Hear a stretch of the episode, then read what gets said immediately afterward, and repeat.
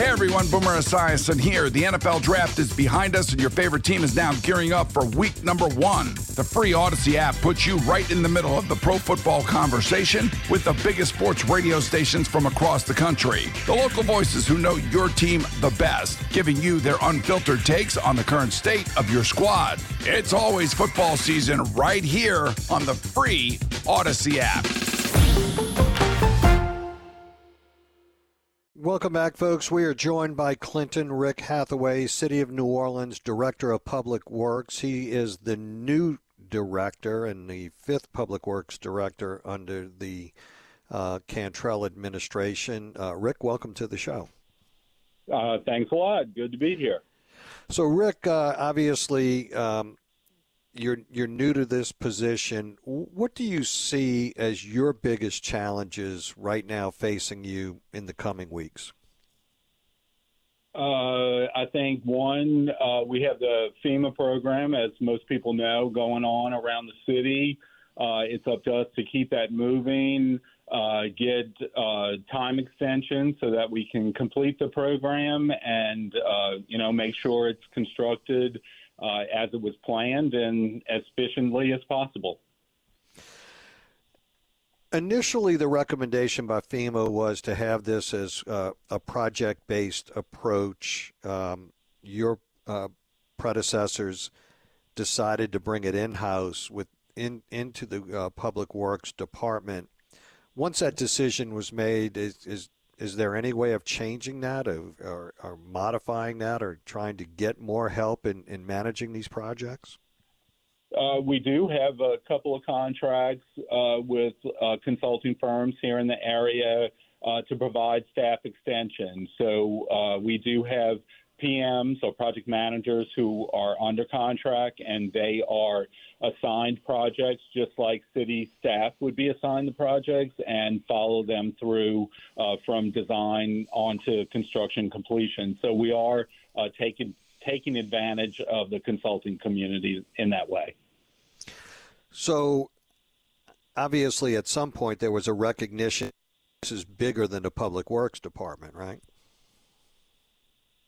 Uh, yeah, and and I think uh, that there's been difficulty in uh, maintaining staff and uh, you know uh, keeping them on board, and this by using the uh, consultants, you know, we're able to kind of stabilize that a little bit and and not have the program suffer.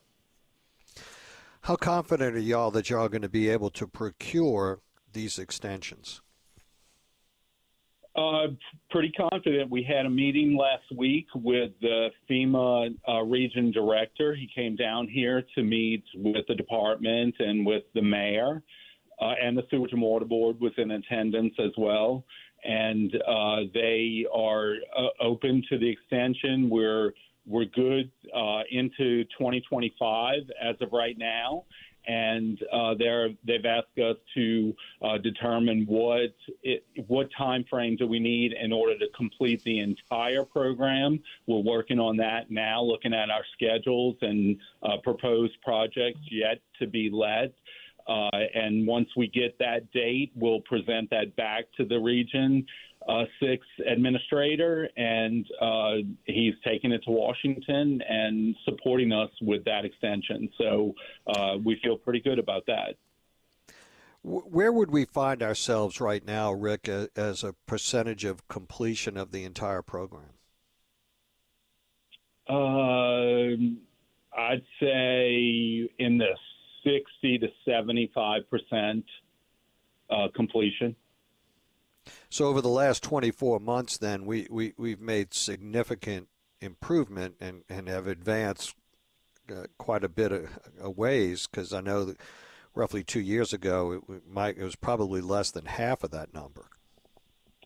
Yeah, there's been a lot of uh, construct several construction projects that have been under uh, way. They're uh, quite large projects. You know, they're affecting neighborhoods across the city, and uh, we have uh, a couple more that I've just signed notice to proceed uh, to get the contractor working on those, and uh, more to come over the uh, spring and summer. We we've heard a lot about it's not a function of money; it's a, a function of process and getting vendors paid. Is that something that's a top of mind issue for you? Absolutely. You know, uh, coming from the consulting uh, community, I've worked for the city, you know, through my own projects, uh, FEMA related projects prior to coming here. And I know that it was difficult at times to get paid. However, uh, the last few months or the last year or so, working with the city, I, I saw it myself getting uh, the checks turned over pretty quickly uh, as long as the invoices were prepared correctly and all the you know T's crossed, I's dotted. Uh, it it was a process getting to that point, and I'd like to see uh, both the engineering community and the construction community get to a point where uh, they're confident in submitting their invoices, and uh, we can turn it around pretty quickly we have a new system in place, and uh, so a lot of this stuff is being uh, submitted at electronically, change orders, the uh, invoices, that sort of thing. And I, I hope that uh, it continues to speed up the process for our vendors. I know a lot of these contracts are on uh, net 30, net 60, net 90. Uh, I asked this question to one of the council members the other day knowing the challenges that we face, why would we sign a net 30 contract if we know we're not going to be able to, to meet that standard? Uh, well, the the contracts are prepared by the city, so it's the the whatever uh, is in there, whatever the requirements are, are the ones that the city expects to meet. So uh, I mean, that's certainly the goal. Uh, you know, I can't speak specifically about how many are delayed beyond the 30 days, but that is the intention is to get the contractors uh, paid in a timely manner. Well, what would your confidence level be if invoices are appropriately uh, filled out or, or, or produced what would your confidence level be that y'all y'all are in a position to pay within net thirty? Uh, I mean, I, I, I, I hear what you're saying about you know the the attorneys doing this, but there's got to be communication between these departments and the attorneys as to what's real. You know, I mean, in a perfect world, we'd all like to be on a net 30 day payment schedule, but the reality is, having done it myself, I know and being the CFO for the sheriff's office for a number of years, doesn't always work out that way. Uh, especially some projects are a lot more complicated, and invoicing is a lot more complicated because of the nature of the contract, right? Uh, absolutely, and you know, there's a lot of uh, parts to it with the different pay items, getting the quantities straight, and then that generates the price itself. So, you know, we're dependent on the the engineer to prepare the document correctly and submit it. Uh, have the contractor sign it. Once our PM, either the internal PM or the contracted PM, signs uh, off on the invoice, then it moves through uh, the DPW invoicing system onto the project delivery unit, and that's just uh, can be as few as a few days uh, to take place. You know, there there are uh, issues occasionally where maybe a mistake gets a little bit too far and it has to be rejected and go back to the contractor in order to get revised. Obviously, we want to try to avoid that as much as possible. Uh, and that's why it's so important that when this information is entered into the system, it is correct. And I think that uh, this this process, uh, as it becomes more automated through Procore, uh, will serve us well. Yeah. Well, I think it bodes well. You've been on both sides, so you understand that the continuity of project management, a lot of those invoicing issues go away based on the communications between internal PMs, external PMs, and the contractor, right? Yeah, absolutely. And, you know, it it starts outside, but it's up to us to make sure our engineers that are representing us and the contractors that are working for us understand what's expected and uh, they complete the forms as requested. Rick, when it when it let's pivot real quick because when it came to contracting, there, there seemed to be an issue uh, that was reported on in the news quite a bit on traffic signals, and that a number of traffic signals were out. They we, they weren't a, the appropriate um, ordering of inventory of parts for traffic signals, and, and to be able to replace them was kind of disjointed. Has that changed? Uh, we have had difficulty in uh, securing a traffic signal contractor for, uh, you know, the repair of locations that are kind of beyond the scope of our in-house crew. Uh, we put the contract out a couple of times and uh, no bidders.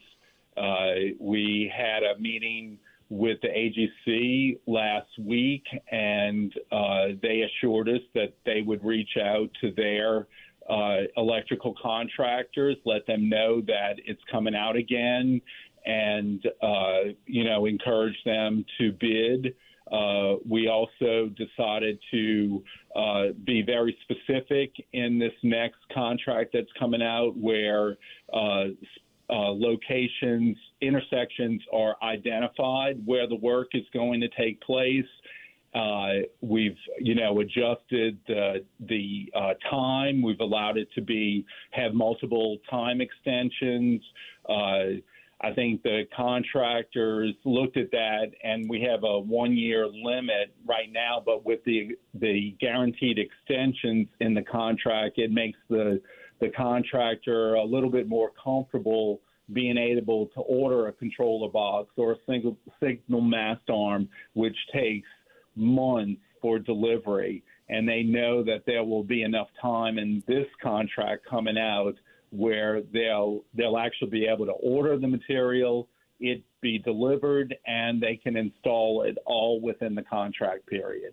And the fact that uh, we, we've identified the specific location should give them a, a level of confidence that, you know, going into it, they know what they're up against as far as traffic control, uh, location, safety, all of those things. Uh, they'll be well informed.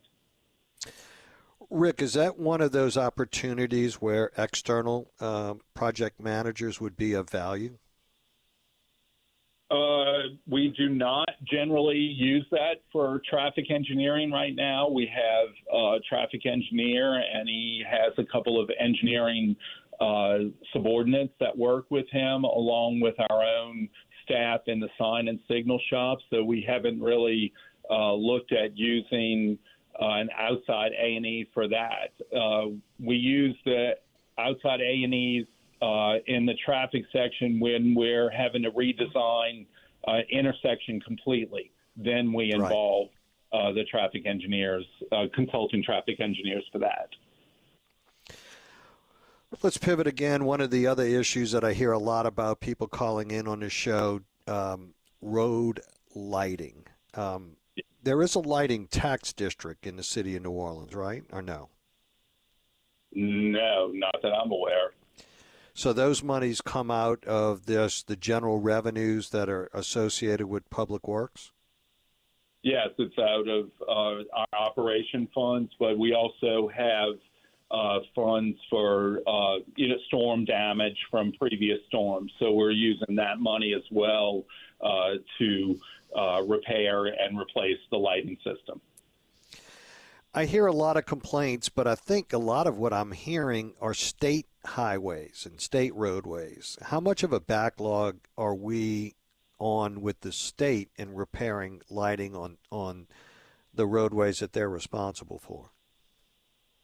Uh, we we do have a backlog. Uh, part of what's going on is that, uh, especially on the I-10 corridor from downtown New Orleans towards Metairie, um, the state has a sign installation project that's going on. In order for them to construct the foundations for the signs in the median barriers, they have to de-energize the uh, roadway lighting.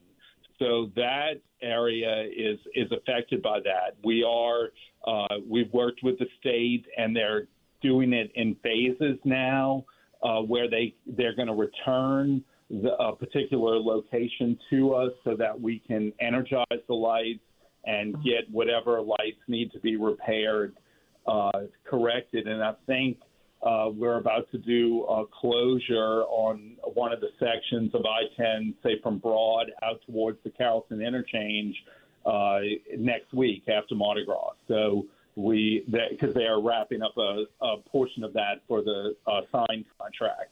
So and then that will continue to proceed in phases all the way out to Metairie, and then the section of uh, I I six ten from like Canal Boulevard over towards Metairie. So that'll be taken care of. Uh, I six ten is from Canal Boulevard back towards.